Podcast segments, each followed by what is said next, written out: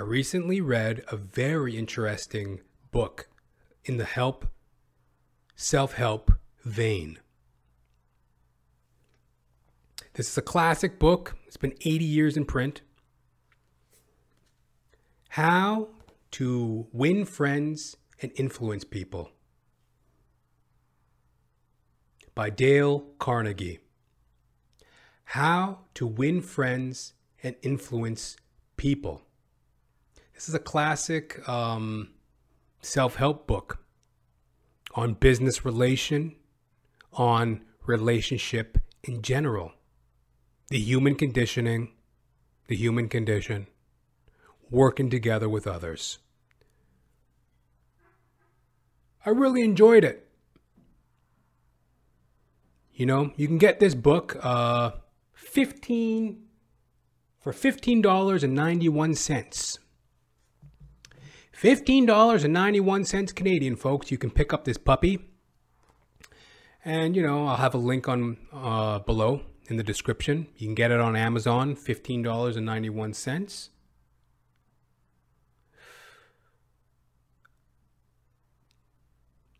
I guess in the pit of my stomach, I know there is a value to this book. Very interesting read, a lot of great principles and ideas. But there is also something that sort of saddens me. The cynical outlook that can be derived. You know what I mean? The belief that people are motivated by self interest, cynicism.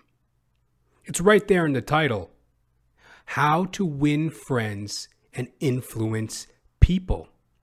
You hear that, and there's a couple ways of looking at that.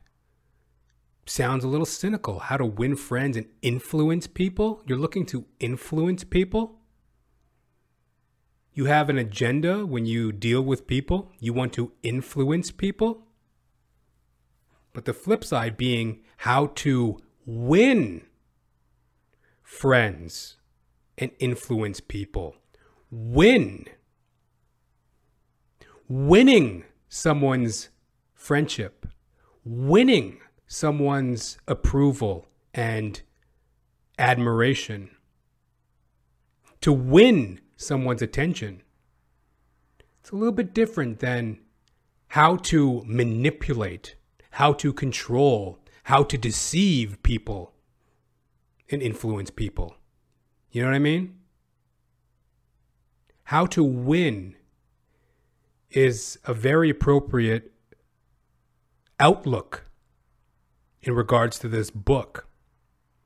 There is just some inherent collateral damage in the vein of cynicism, self importance. There is just the collateral damage of that. It is a little, you know, it is, it can be looked at as a little contrived, but it's also intended to be one. To prove to others the value of your friendship, to prove to others the value of your influence, how to win friendship and influence, right? So, yeah, I definitely found the book insightful, informative. It's been 80 years in print. This is like one of the first in the self help vein. And a couple quotes and interesting pieces from the book that I'd like to share. For example, um, what the book is basically about in a nutshell. You know, this is um, a little excerpt from the book. Do you know someone you would like to change and regulate and improve? Good. That's fine. I am all in favor of it. But why not begin on yourself? From a purely selfish standpoint, that is a lot more profitable than trying to improve others. Yes, and a lot less dangerous. Don't complain about the snow on your neighbor's roof, said Confucius, when your own doorstep is unclean. Yeah, that's a lot of wisdom, you know? A lot of people float through life trying to change people and, you know, tweak people and manipulate things to their own way of living when it's like, well, what about your doorstep? As Confucius said, you know? You, you complain about the snow on your neighbor's doorstep, but your own, your own doorstep is unclear, unclean. Further on here, um, if you and I want to stir up a resentment tomorrow that may rankle across the decades and endure until death, just let us indulge in a little stinging criticism, no matter how certain we are that it is justified. When dealing with people, let us remember we are not dealing with creatures of logic. We are dealing with creatures of emotion, creatures bristling with prejudices and motivated by pride and vanity.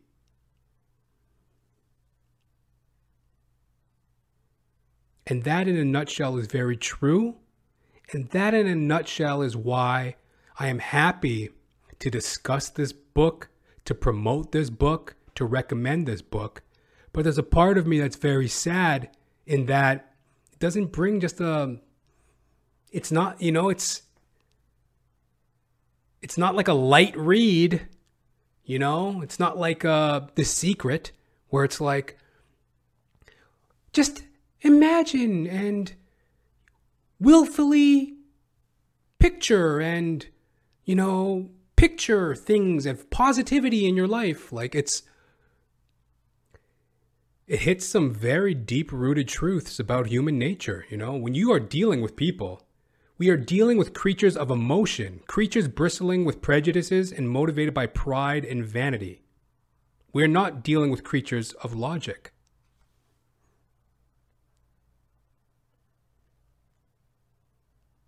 I first kind of stumbled upon this book in an audio format. I think I was on YouTube a couple years ago. And I, I was listening to the audio version of it.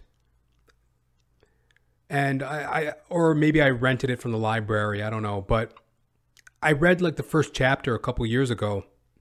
And I remember that passage. And I remember the idea of cynicism. This book really awakened in me the overall the overall viewpoint of humanity. It's pretty cynical. We are motivated by self-interest, generally speaking. Doesn't mean there's not a lot of beauty and good and you know grace to be discovered. But this is what we're dealing with.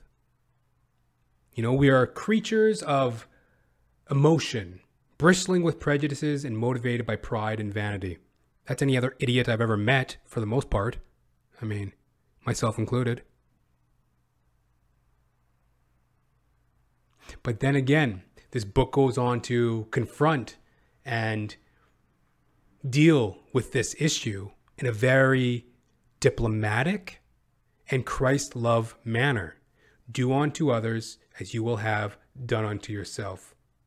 There's a lot of great value and hope in this book for example, um, some other passages. Um, you know, the diplomacy and tact of this book, which is very important when you're dealing with your friends, your family, and your business relations. Um, here's a little quote worth reading. If, as a result of reading this book, you get only one thing, an increased tendency to think always in terms of the other person's point of view and see things from the other person's angle, as well as your own. If you get only one thing from this book, it may easily prove to be one of the stepping stones of your career. Try honestly to see things from the other person's point of view honestly see things from the other person's point of view. Considering others, considering other people's point of view, honesty, how to win friends and influence others. You know? It's that honesty and it's that empathizing quality. That, to be honest, is very lacking in this world. Most people don't look for the other person's point of view. It's a dog eat world, dog eat dog world, buddy. Smoke 'em if you got 'em. Fuck you. This is what I want. These are my needs. This is my opinion. This is what I want. Okay, but why don't you take a second to think about what the other person wants? Because believe it or not, most people, if not everybody, don't give a fuck about what other people want. Most people are preoccupied with what, believe it or not, they want. Ding, ding, ding, ding, ding. Yeah. That's what people are interested in. What they want. Not what you want, but what they want. And, and some of the value in this book is recognizing techniques on how to honestly deal with people and consider the other person's point of view. And how incorporating um, principles found in this book how to Win Friends and Influence People, little principles that Dale Carnegie outlines in this book, you can use to honestly communicate with people and have a consideration for your fellow man's point of view. Very interesting. Um, and in regards to that, you know, arguments you know, uh, there's always an argument when you're fighting for your point of view. Well, here's the problem with arguments, you know? If you argue and rankle and contradict, you may achieve a victory sometimes. But it will be an empty victory because you will never get your opponent's good will. So figure it out for yourself. Which would you rather have? An academic, theoretical victory or a person's goodwill. You can seldom have both. You may be right, dead right, as you speed along in your argument, but as far as changing another's mind is concerned, you will probably be just as futile as if you were wrong.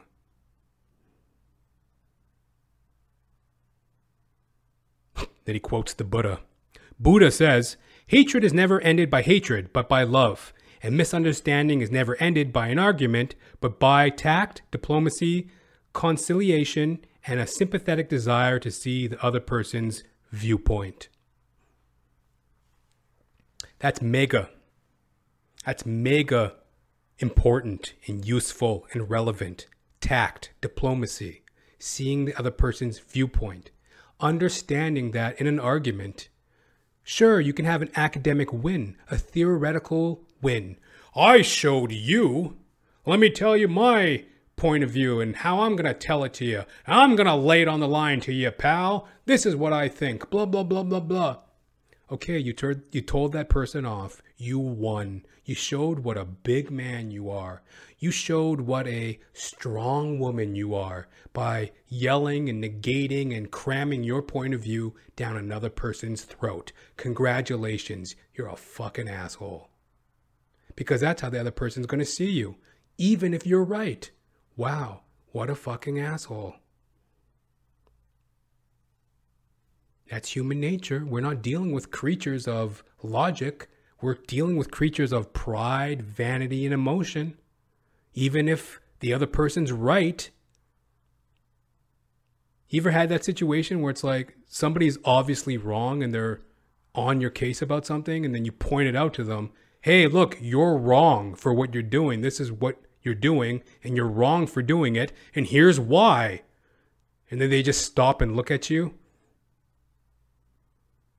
They got no words, but it's all in their eyes. even when you're right sometimes. That's why it's so important to have tact, diplomacy, see the other person's viewpoint. It's not exactly easy. Then we go on here. Um, this is one that I've been trying to work on. See, you can see me doing it already. Smile. Um, you know, only the world would be a better place if people put this into motion.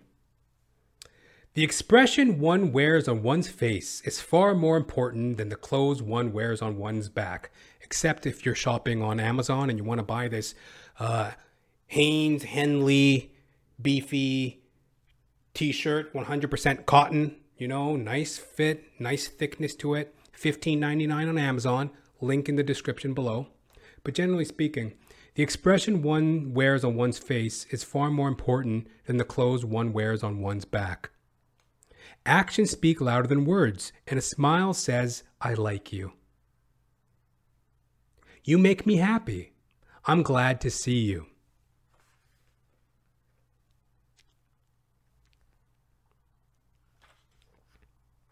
An insincere grin? An insincere grin? No. That doesn't fool anybody. We know it. It's mechanical and we resent it. I'm talking about a real smile, a heartwarming smile, a smile that comes from within, the kind of smile that will bring a good price in the marketplace. People who smile, he said, tend to manage, teach, and sell more effectively, and to raise happier children. There's far more information in a smile than a frown. That's why encouragement is a much more effective teaching device than punishment. Yeah, smile. It brightens the room. It it helps people lower their guard and communicate. It's good for your health. You know what I mean? You're only as healthy as you feel, you know? Smiling. People rarely succeed at anything unless they have fun doing it. This industrial leader doesn't put much faith in the old adage that hard work alone is the magic key that will unlock the door to our desires. I have known people, this uh, person said. I have known people, he said, who succeeded because they had a rip roaring good time conducting their business. Later, I saw that those people change as a Later, I saw those people change as the fun became work. The business had grown dull. They had lost all joy in it. And they failed. You must have a good time meeting people if you expect them to have a good time meeting you. Totally. You have to have a good time meeting people if you expect them to have a good time meeting you. You ever go to like a store and the salespeople, you know, um, staring at the ground, shuffling around like zombies. It's like, yeah, that's where I want to shop. A depressing uh, atmosphere where nobody looks at you. You know, would it kill you to smile?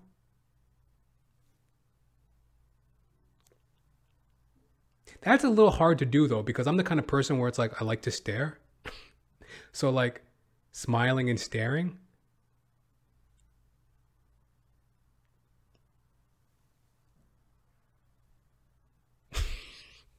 like sometimes you know like i've been trying it lately. It's not exactly easy. You know i'm walking down the street i'm smiling.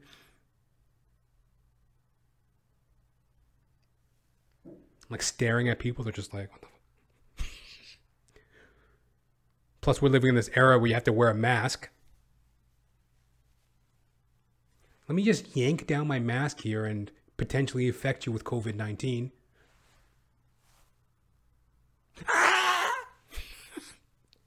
But you gotta smile, folks, you know? What else do we have here? Oh, yeah, admitting when you're wrong, you know? That's another doozy that most people don't want to do. They'll never admit it. They'll go on acting like a retard just as long as their precious pride is intact, you know? Check this out. Um, so, what's so funny about this one is um, if we know we are going to be rebuked anyhow, isn't it far better to beat the other person to it and do it ourselves? Isn't it much easier to listen to self criticism than to bear condemnation from alien lips? alien lips. Say about yourself all the derogatory. Take two. Say about yourself all the derogatory things you know the other person is thinking or wants to say, or intends to say, and say them before the person has a chance to say them, the chances are a hundred to one that a generous, forgiving attitude will be taken, and your mistakes will be minimized, just as the mounted police did with me and Rex. He gave an earlier example of some instance where he admitted his faults. So, admitting when you're wrong. That's very important. Most people don't, and then subsequently they are resented for it. There's nothing worse than, well, there are a lot of worse things in life. but, you know, one thing that's really disgusting in a person's character is when they're a hypocrite. When they're going around giving orders, talking this, talking that, then when they fuck up, they shit the bed. They don't admit it. That's not the way of leadership. That's not the way of building a relationship. People can't get on board that. So it's good. It's good to admit when you're wrong. It it breeds a sense of understanding and connectivity between people, you know? When you admit that, hey, you made a mistake, well, then that loosens me up to admit, hey, you know, maybe I'm not so perfect either, and together we can work on this. So, with all this helpful advice and tact and diplomacy that you can learn from this book, um, as you know, as my gut tells me, there's just something somewhat cynical about it, something kind of contrived about it even though I agree with a lot of it and I learned a lot from it, there's something that in me feels a little, you know, like I said, contrived, something a little bit manipulative about the book. Well, um, this kind of sums up uh, what it really is. You know, how to really use this book and be effective with it. Um, let me see here. It's a little snippet. Ah, yes. So, remember, we all crave appreciation and recognition and will do almost anything to get it, but nobody wants insincerity. Nobody wants flattery. Let me repeat the principles taught in this book will work only when they come from the heart. I am not advocating a bag of tricks. I am talking about a new way of life. Compared with what we ought to be, we are only half awake. We are making use of only a small part of our physical and mental resources. Stating the thing broadly, the human individual thus lives far within his limits. He possesses powers of various sorts which he habitually fails to use. In the words of psychologist William James, that little that little bit at the end there. But you see, this is not a bag of tricks. This is like this is this book will only work when the with these principles come from the heart, not not a bag of trick, not a phony baloney kind of hogwash smoke and mirror thing to blow up your neighbor's ass, you know? It's dealing with people in an honest, thoughtful manner, trying to see the other's viewpoint. You know? Some Christian love and principle there. Do unto others as you will have done unto yourself. So, yes, this is a great book. Definitely worth the read if you want to gain insight into how to deal with people more effectively. It's it's a it's a useful tool in business. It's a useful tool in personal relations how To Win Friends and Influence People by Dale Carnegie. Definitely recommend that. And again, the link is in the description. You can get it on Amazon in paperback version, uh, $15.91, you know? Definitely worth the read, folks. Highly recommend. And I'm smiling. And I'm staring.